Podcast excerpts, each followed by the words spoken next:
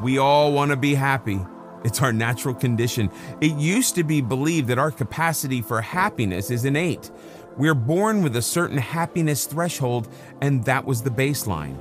There is evidence that circumstances may raise or lower that baseline, but that it will eventually return to the original level.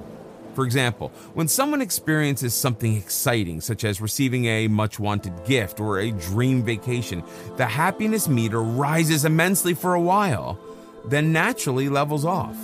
These bursts of occasional positivity really don't affect the overall quality of our life. In the case of severe grief, our natural happiness level may plummet, but eventually it will return to the normal level. Neither extreme joy or extreme grief has a permanent effect on our happiness. Does that mean that we cannot enhance our happiness state? Before we discuss meditation, it's important to point out that our basic level of happiness consists not of some single circumstance. Instead, it's the small daily joys that elevate our mood. A beautiful sunset, lunch with a friend, a good book, all have the power to raise our spirits. We need to become aware of these mood elevators and consciously pursue them. It's important to savor these moments and give gratitude for the experience.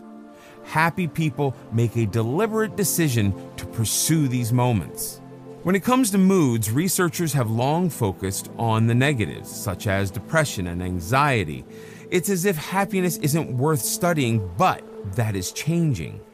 Dr. Richard Davidson of the University of Wisconsin has spent considerable time studying Tibetan monks. More recently, he followed employees taking part in an eight week mindful meditation program.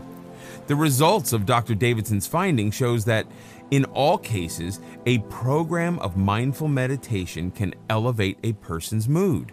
You needn't be a monk to reap the benefits. Following the meditation program, participants reported enhanced positive moods and decreased negative feelings. New research has found that about 50% of our baseline mood level is derived from genetics. 10% of our mood depends on circumstances, good or bad. That leaves 40% of our mood in our control. Happiness is something that we can consciously cultivate and grow. This is very exciting news indeed. Mindful meditation has proven to be a solid foundation on which to build positive emotions, along with savoring all of life's small pleasures. Shame and anger can be a tremendous barrier to happiness. To let go of those negative feelings, do the following forgiveness meditation.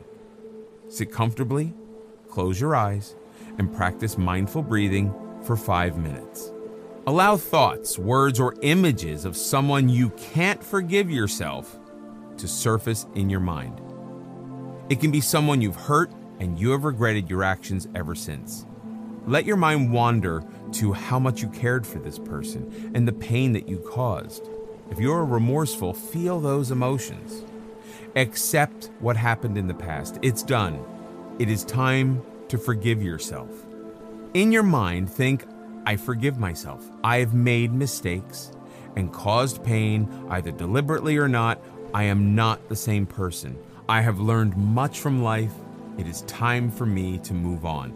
I forgive myself. I am ready to let joy back into my heart. Feel free to use words appropriate to your situation. This exercise will lift the burden from your heart and allow feelings of happiness in its place. If you feel bitter toward another person who has caused you pain, do the same exercise, but change the word I to you.